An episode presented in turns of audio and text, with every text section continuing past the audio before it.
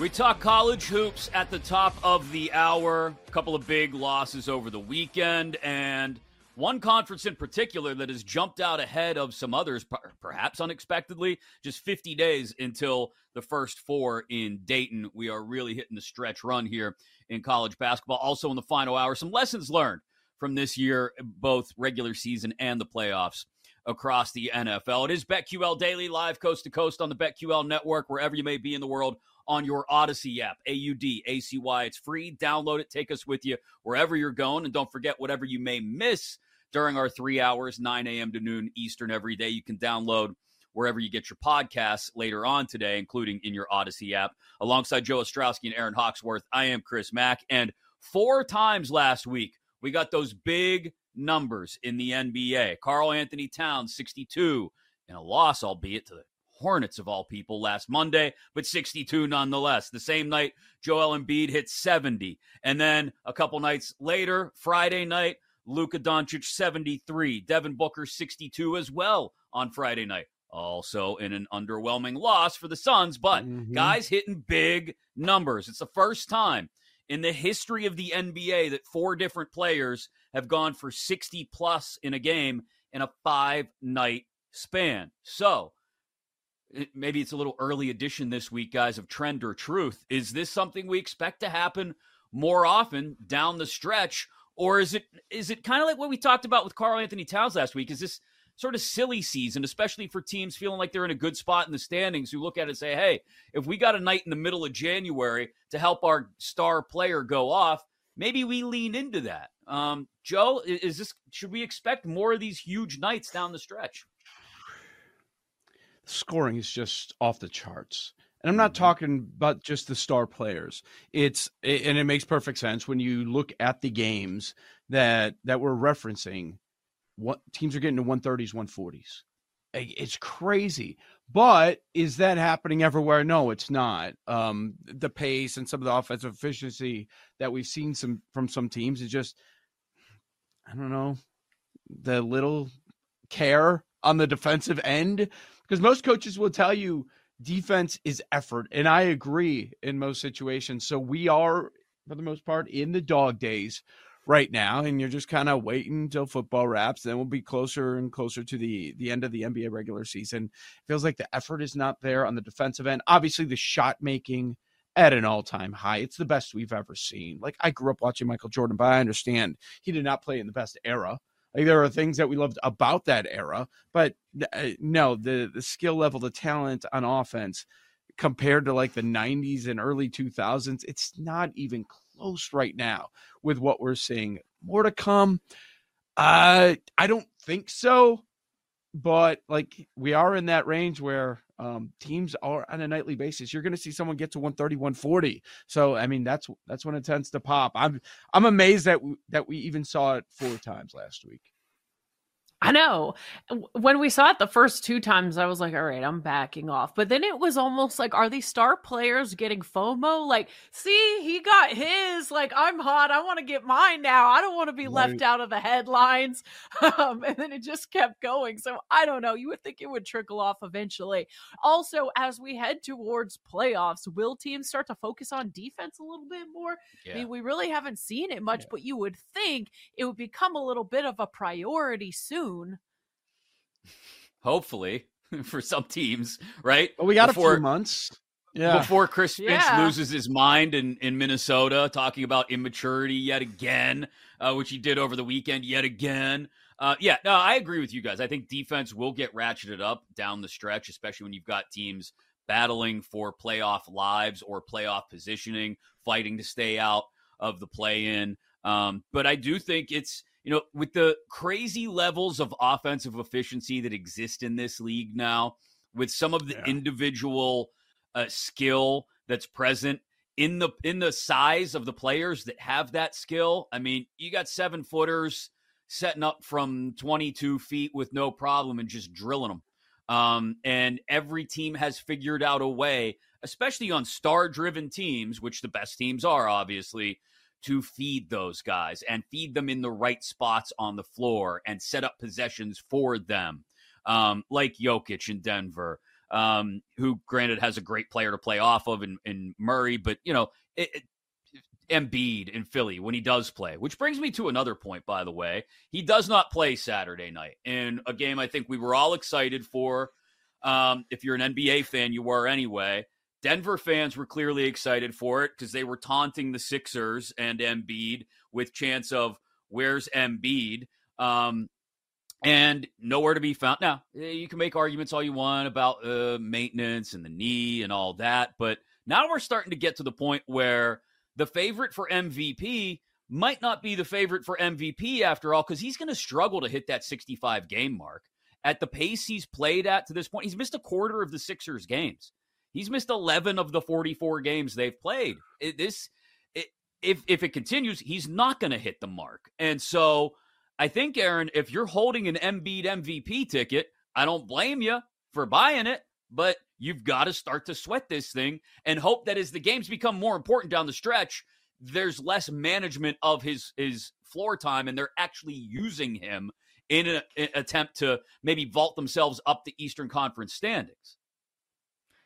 I would be nervous. I mean, we've talked about betting on Embiid for MVP since I've joined the show, and it's a gamble. And now, even more so with the minimum.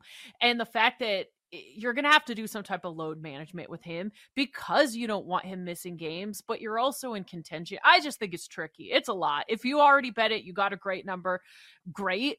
But I don't really see a case. I wouldn't be jumping in, Joe. Yeah, no chance. Um, I'm, but just because of his history, and I missed out last time, but I'm never betting Embiid, Embiid for MVP, and not just BetMGM. Other places you look around and you see today co-favorites right now, two to one, mm-hmm. Embiid and Jokic. And let me tell you, with this uh, impressive slate that we have, we might be here tomorrow morning saying Jokic is the favorite because he's in a big spot at home against Milwaukee tonight. People are going to go out of their way to watch that game. Great matchup. One of, I would say, a couple tonight where if Jokic goes off, I think they're going to make him, they're going to install him as a favorite tomorrow morning ahead of Embiid. Yeah, it makes a ton of sense. I like SGA, who's right there as well at 350. Uh, not a ton of value at this point, but a guy who just consistently produces, even on nights where his team doesn't produce around him, uh, much like Saturday uh, in Detroit, where the Thunder came out completely and totally flat and lost to the Pistons, but SGA still puts up 30 because that's just what he does. Last half dozen games, he's got 30 a night, which brings us to tonight's slate. You've got the Bucks in Denver for Doc Rivers' debut. Um, you've got the Suns in Miami, which, by the way, the number on them playing in the Eastern time zone is terrible this year. I think they're two and four. Um, the Celtics host the Pelicans. You've got OKC in Minnesota atop the Western Conference, and you've also got Clippers, Cavs. Um, where are we looking tonight? Because I got a couple spots that I like. I kind of mentioned, uh, alluded to them there uh, in talking about what happened over the weekend. But Joe, what what are we looking at? At least in those half dozen games that I think jump out and grab everyone's attention. Yeah, there's a few of them that I want to talk about. I definitely want to circle back to the the Phoenix Miami game, uh, but one that jumps out is Cleveland at home as a dog against the Clippers, two and a half. I see it trending down, uh, which makes perfect sense to me the way the Cavs have played. Uh, they're on fire as well. I know the Clippers are getting a lot of love, but you have a Cleveland squad that's won nine of their last 10. They just had a four game road trip. They're back at home. They had the weekend off. You're giving me points at home it, it, with Cleveland, the way they played at home too. I, I, I like Cleveland a lot uh, in this specific spot uh, of those games that you mentioned. I, I didn't look at that one. I mean, I've been uh, looking at double doubles and triple doubles, and you can still get Jokic tonight at plus 175 for a triple double, and he that seems like in this type of matchup he's going to be putting everything into that. In terms of uh sides that i like i looked at the uh kings and memphis. Memphis has been struggling to get anything going offensively. Ugh. these two teams played on uh january 1st and the kings beat them by 31 spreads it like eight. I like the kings side. I also expect um Sabonis to get a triple double. It's two to one. He got a triple double the last time they played as well. And he leads the NBA in triple doubles. Even has more than Jokic at this point. Uh so I like that. Um but I think actually I'm sorry, he leads the league in double doubles, sorry.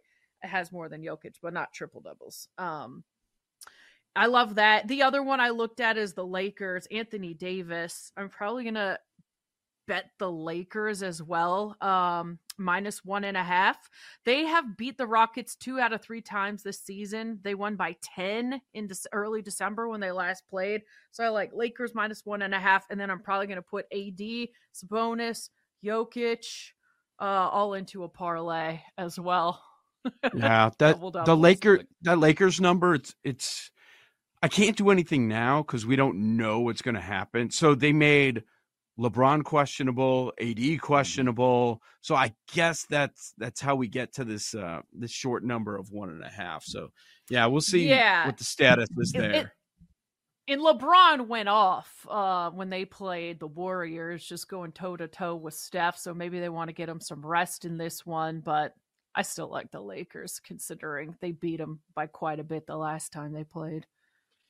So I want to get to a couple of big ones out west in a second, but I mentioned the number on the Suns playing in the Eastern Time Zone, uh, yes. and it's it's they're two and four in the Eastern Time Zone this year. One of those wins came in Detroit back in November. Make of that what you will. When the Pistons were on their record run, um, they lost in Orlando yesterday by 15. Just the third time all year they've been held under 100. They're under their games are under the total in five of their last seven. You got the Heat on a six game losing streak. Uh, they've come under in seven of their last nine. Two ice cold teams. So I'm not looking at a side. I'm simply looking at two ice cold teams going up against each other in spots where I like the under 229 and a half in Suns Heat tonight. And then, like I said, out west, uh, T Wolves Thunder, two teams that kind of need to get their their sea legs. It, it feels like they're wobbling just a little bit. Like I said, the Thunder lose in Detroit over the weekend. SGA still had 31 in three quarters, no less. They sat him in the fourth quarter because that one was uh, out of control. And he's got 30 or more in his last six. His prop again, 31 and a half, just about everywhere you can find it. I have no problem betting that. And I have no problem laying two and a half at home with the Thunder uh, because, like I said, Finchie is still complaining about the T Wolves being immature. He did it again over the weekend with the loss in San Antonio. They're two and six against the spread in the last two weeks, one and three on the road. Their last short road dog spot, coincidentally, the day after Christmas at Oklahoma City, where they lost by 23. So give me the Thunder. I really like them. That's a look I have with SGA on his points prop. And then the big one that everybody's going to have an eye on tonight Bucks in Denver. Nuggets laying three and a half, four and a half, depending where you find it. Um, Denver's won four in a row at home, coming off the win over the Embiidless Sixers that we talked about. The only thing that keeps me from going any direction yet in this one, Joe, is it's Doc's first game.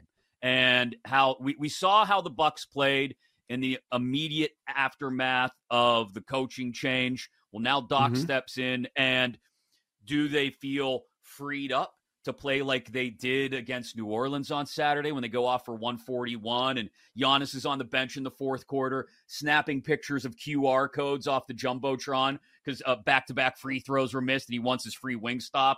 Um, you know, or do they do they remember what this whole thing was about and actually settle in and play some defense? I think that's the most interesting thing here um, I don't know if everything's fixed just because they've made the coaching change. It didn't look great Friday night in Cleveland, or against Cleveland, I should say. Um, but I, I, don't know if I can go anywhere either direction on that yet until I see how they truly react to Doc being on the bench.